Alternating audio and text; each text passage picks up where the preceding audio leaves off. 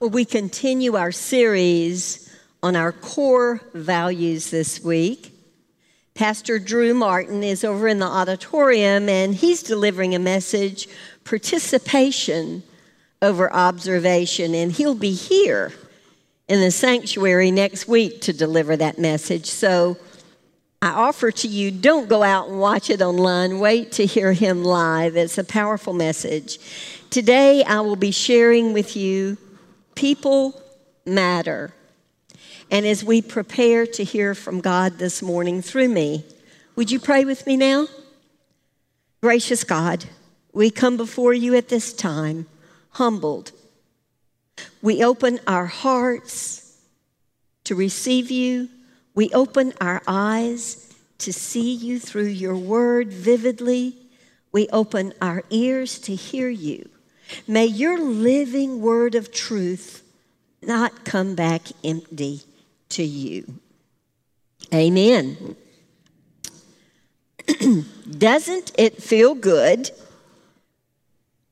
when you sense that you matter to someone? Doesn't it feel good? Well, as I was preparing this message, I started thinking about my long life and there are a number of times that I have sensed feeling good about myself and feeling, feeling appreciated and that I mattered. But I always go back to a memory in my early 40s. My husband, Mike, was co scoutmaster at my home church, Rehoboth United Methodist Church, over by Columbia Mall and he was co scoutmaster with Wayne McDaniel. And we had a pretty big troop at that time. In fact, our son Tyler was a scout at that time, and they had planned a four day hike up through Camp Daniel Boone into the Pisgah Forest of North Carolina. And so I went to my husband after the plan was put in place and I said, Mike, I'm your wife, I'm Tyler's mother, I'd like to go. And he said, Really? Do you know what you're in for? And I said, Well, we're going to hike a while, right? He said, Yeah, it's going to be a 10 mile hike, and you need a backpack, and it's going to be heavy. And so I said, Okay, I need to get prepared, right? So I bought a backpack. I got all my gear and put it in there, and it weighed about 30 pounds. And so I figured I better get used to wearing that thing on my back. So I'd get up early in the morning, strap it on, and start walking around my neighborhood. People would be going to work, some early, watching me do this day after day for two weeks, and I'm sure they thought, we always knew that that blonde was a little ditzy, but what in the world is she up to? Well, I thought I got myself in pretty good shape to get ready for this hike. Well, the day came. We were at Camp Daniel Boone, and here we go embarking upon this journey Mike and Wayne were at the front, and here come the boys behind them. And I was at the tail end, which was fine with me because I figured I'd get my own pace. Well, it wasn't long into the hike that things started getting steep, steep. And not only was I trugging along, but I had to start using my fingers and fingernails to grab rocks and twigs to try to pull myself up to the next ledge. Rocks were coming into my face, twigs were falling everywhere. I was slipping backwards. Little boy, Greg Smith, he was about 10 at the time, looked back, saw all the struggle that I had, and he said, Miss Fay, I'll help you. Watch me. He started making sure that he could find a secure rock and he would point to that for me to grab hold of. He was just right in front of me. Same thing with twigs, so that I had something secure to hold on to as I went forward. When we leveled off a little ways, there were so many leaves and pine straw around. That got slippery. almost fell a couple of times, so he started knocking it all out of the way, scraping it out of the way for me to have a clear path to go forward. Little Greg did that up the trail, also back down the trail when we came back to where we started. It was a little thing to him. He probably forgot about it shortly after. I never forgot about it because he made me feel valued. Valued that a little boy would look out for me on the trail.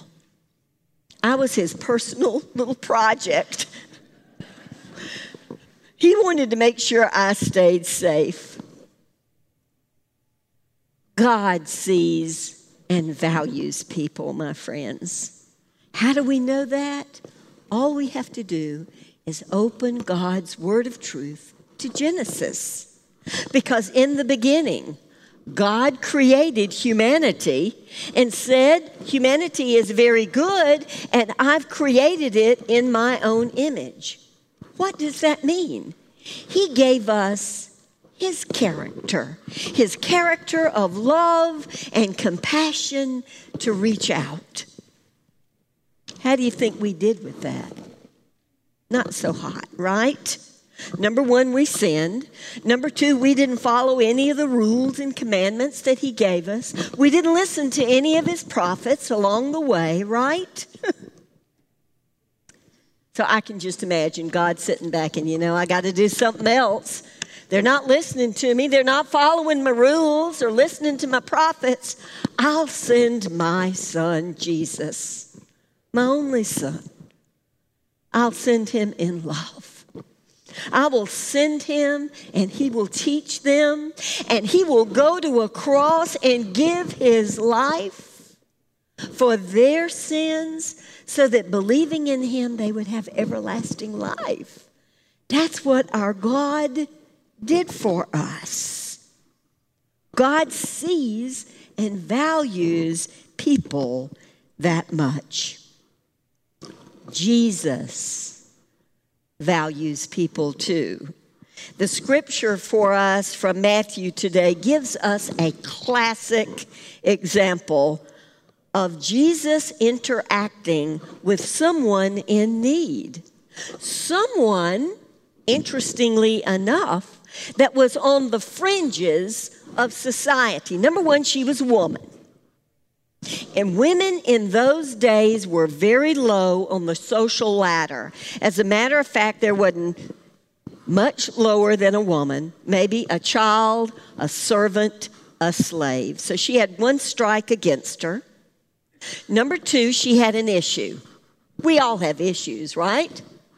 But her issue was physical and it was a bleeding hemorrhage wasn't for a week or two or a month or two, it was 12 years she had this issue.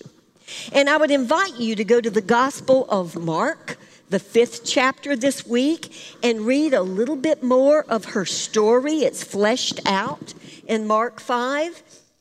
She had gone to doctor after doctor after doctor. They couldn't help her. She'd spent all her money and she didn't get better, she got worse. You can imagine how hopeless she felt. Because you see, the laws in that day said that if you had an issue of blood, you were unclean. You were not to interact with society. She would have been forbidden by Jewish law to even come into that crowd. She did, out of desperation. I wonder how she heard about Jesus.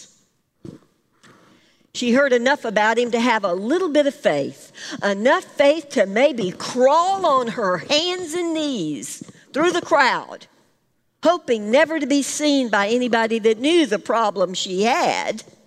She didn't go up to his face. She came up behind him.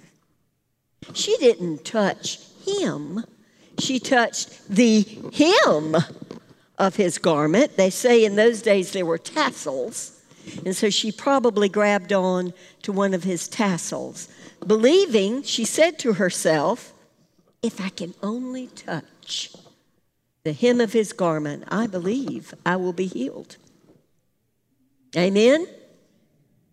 Oh, but we would have a little bit of faith like that. Jesus stopped. Jesus stopped. What's significant about that? Well, again, if you go back and read Matthew, that ninth chapter, I would invite you to read a little bit before this story and a little bit after.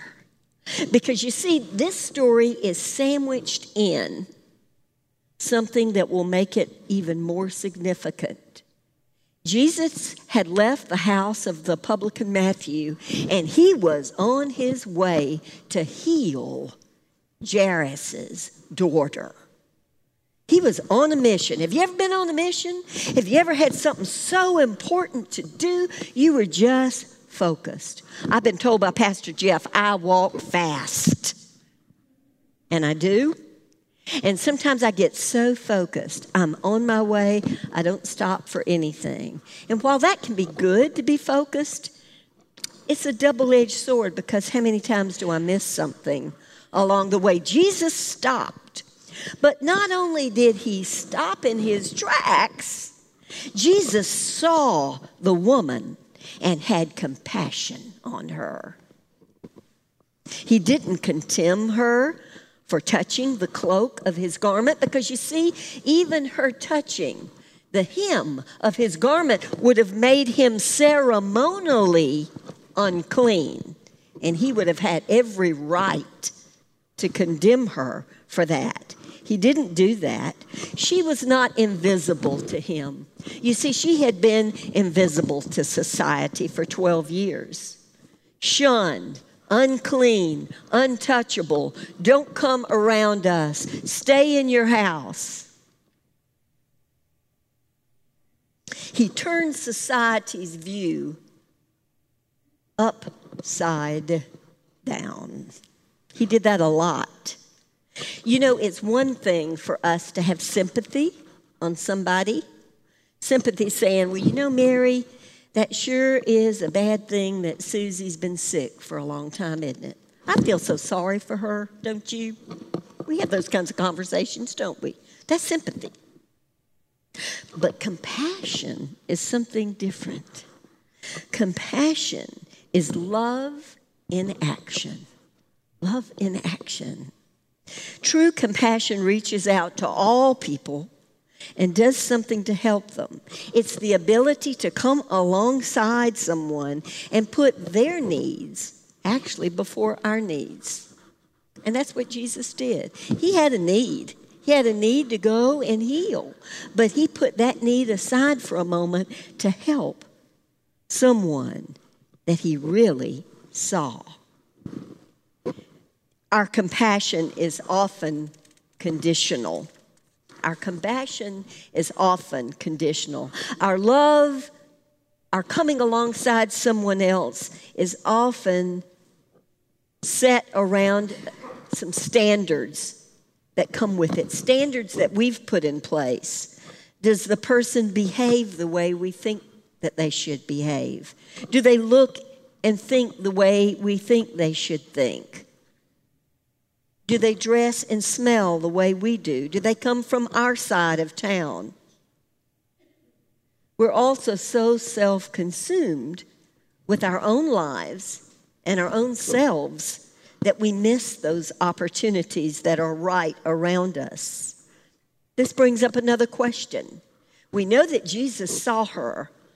What about you? Is there somebody that you see is there somebody that you have seen that you need to reach out to? Do we really see people or do we have blinders on and walk right by?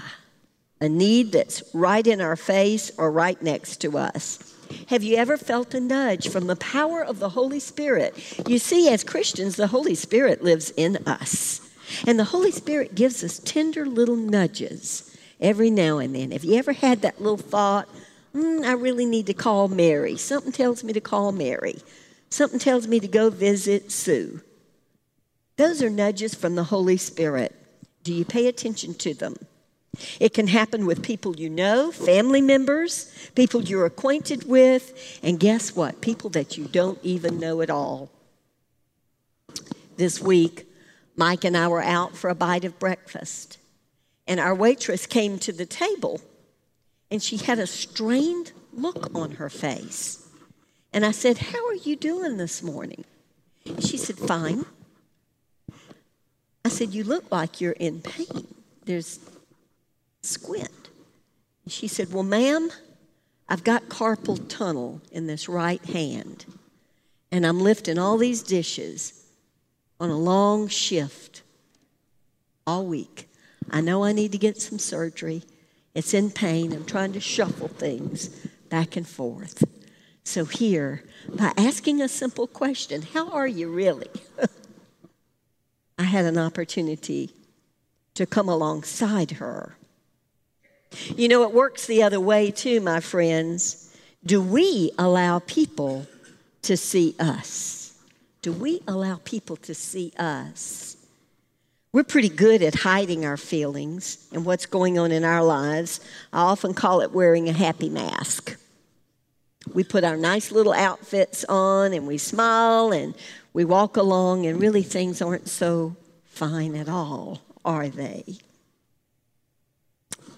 Many of you know that a little over a year ago, my husband Mike had a massive heart attack. He nearly died. He was at Duke Hospital for several months in ICU. The first few weeks, at least, I spent very little time in his room, was not allowed to, had very little teeny snippets of time with my husband. I was out in the waiting room most of the time. And I guess it must have shown on my face the concern and worry for my husband.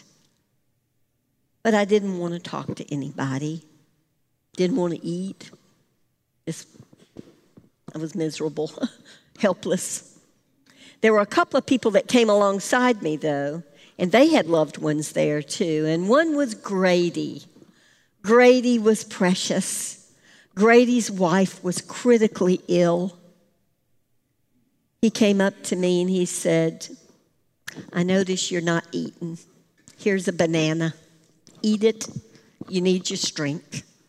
And so that became somewhat of a ritual for him. He gave me a banana most every day to eat. But it didn't end there. It was a little thing, but it meant the world to me. He prayed with me.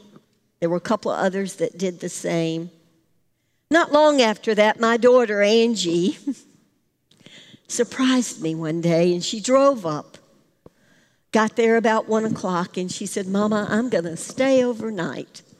Oh, I was so glad to see her, to have some family there with me. But I had a little bit of a dilemma. You see, I had a room that I had paid for in a sweet lady's house but I hadn't paid for Angie to come there and sleep. And so I said, Angie, well, I can probably get us a hotel room somewhere. She said, No, Mama, let's stay here. Let's stay in the waiting room because at night I think we might be able to get a little more access to Daddy. Things will quiet down a little bit. And so we made plans to stay right there in the waiting room. Grady heard about that. Grady made sure that we both had a pillow and a blanket. It was a little thing, but it meant the world to Angie and me. The story of Jesus' encounter with this woman made Jesus even more famous. But there's something greater going on in this story that I'd like to lift up for us today. Because you see, in the midst of his encounter with this woman who was on the fringes of society, who was untouchable, not welcome to be a part of that group, Jesus called out to her an endearing name.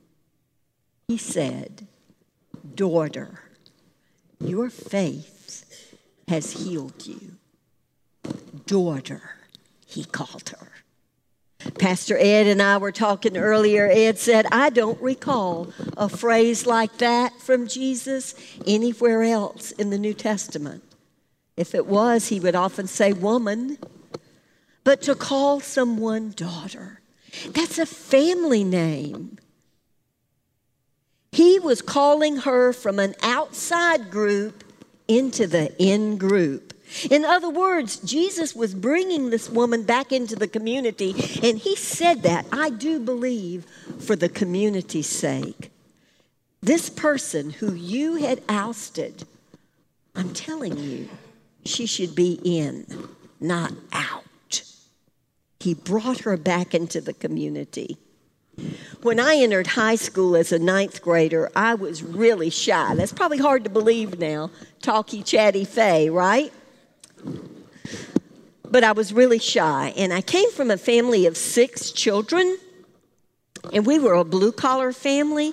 And by the time mom and daddy made the house payment and bought groceries and did all the other bills, there wasn't a whole lot of margin left over for the six kids particularly when it came to clothes. And some of you can get alongside that. But I was so blessed because my mama could sew.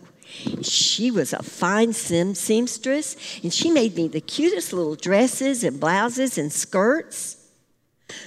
But when I entered ninth grade, somehow that word got out that I had homemade clothes. And there was this little boy at the early part of that year that would wait till I was in a crowd of people and he would come up and he would pull that collar out just like that. And he could see that there was no tag inside. And he would yell out, You've got a homemade outfit on. This isn't name brand. Because you see, I grew up in the 60s and it was the preppy look Peter Pan collars, little pleated skirts, you go to Tapp's or Lourie's or Haltewangers, one of those nice stores, and get clothes. We didn't have the money for that. I was blessed in another way too, because I had a good friend named Teresa. And Teresa came alongside me in my embarrassment. And she said, Faye, don't worry about what he's saying. I'm your friend. I care about you. I'm going to introduce you to some other people. Don't let that get to you.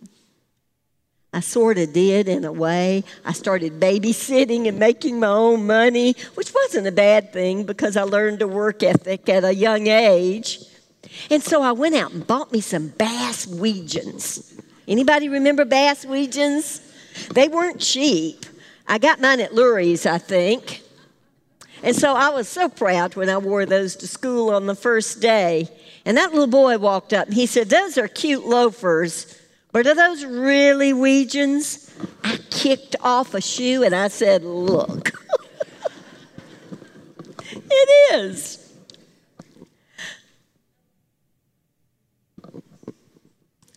Yeah. Jesus brought this woman back into community. Maybe you need a Teresa in your life to bring you back into community, or maybe you need to be a Teresa to somebody else. The Apostle Paul challenges us to extend help and hospitality to others. And my friends, we can do that in all areas of our lives. We can do it with our family, our neighborhood, our friends, our coworkers, and yes, people in the community, just like that waitress that I met this last week. Romans 12 13 says this share with the Lord's people who are in need, practice hospitality. People matter to Mount Horeb. I know that. I've experienced that on the end of being the recipient do we get it right all the time? Absolutely not. Do we let things fall through the cracks accidentally? Yes. Do we need to know about your needs? Yes, we do. But we strive to live out the scriptures that you've heard today, we certainly want to do what Jesus has called us to do here. Here are some ways.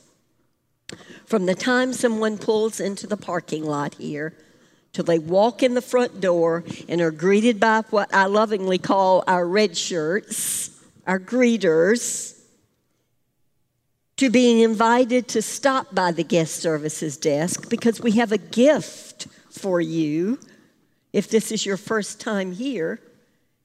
If you don't do that and we have an address for you, we will take that bread of life to you this afternoon. We call you on Monday night if we have a telephone number, or we'll send you an email, or we'll send you a card because we want you to know that you matter. You matter first to God Almighty, and you matter to us because you have come here. As the pastor of congregational care here, I want you to know that people matter to us. I'm sharing that with you from my heart of hearts. And although we have pastors that make visits and do things for people, we couldn't do it all with a 4,000 member church without many of you who come alongside us to help people know that they matter. We will go to see you in the hospital. We will go see you in rehab. We will send you a card. We will visit you when you're shut in in your home or in an assisted living or a nursing home. We will come alongside you in your grief. We have grief resources and books that we will give you. We have a Stephen ministry here that is vital. Men and women who are trained 50 hours to know how to come alongside you, man to man, woman to woman, in a crisis, in a hard time that you're going through. Just like I needed Greg Smith to help me along the path, to grab a good rock, to grab a good strong twig, you might need a Stephen minister in that way. A question I ask myself often, and I ask of you today where, when, and how are you seeing and helping those in need? How are you exhibiting that people matter in your life? I think I can look out on you this morning and ask this Who do you see? Who do you really see? Who do you see into their soul and know that they are in need? And do you have compassion on them? Not just sympathy, but are willing to come alongside in some way. You saw the video earlier from Candace Bartman. Candace has battled cancer three times, not once, but three times, but yet came to me Pastor Fay, I think we need a cancer support group. Don't you? Yes, Candace, we do. Pastor Fay, I'll be glad to facilitate it. I'll be glad to take the lead with Tracy Irvin, who I understand wants us to have one too. Oh, but we would have some more Candace Bartmans that would be willing to take the initiative. And we have. We have had Doreen Michaels, who leads the charge on divorce care for adults, divorce care for teenagers. We have Patty Dean, who's currently leading a grief share support group here at the church on Sunday afternoons. And many others that are reaching out that have taken the initiative, both out front and behind the scenes they answered a nudge from God, and we have an opportunity too. This church does so much already, but there's more that we can do. In a week or two, you're going to see something probably in your bulletin and maybe as an announcement called Night to Shine. It's coming in February around Valentine's. It's going to be a huge event. We're going to be a host church for this region, and we're going to need a lot of volunteers for that night. Our church will host and honor people with special needs to show them they matter. It'll be like a prom night for them. Isn't that exciting that we can be a part of something like that here? And that's just one of many opportunities to show that people matter, not just here, but everywhere. I love this quote from John Wesley. Do all the good you can, by all the means you can, in all the ways you can, in all the places you can, at all the times you can, to all the people you can as long as you can.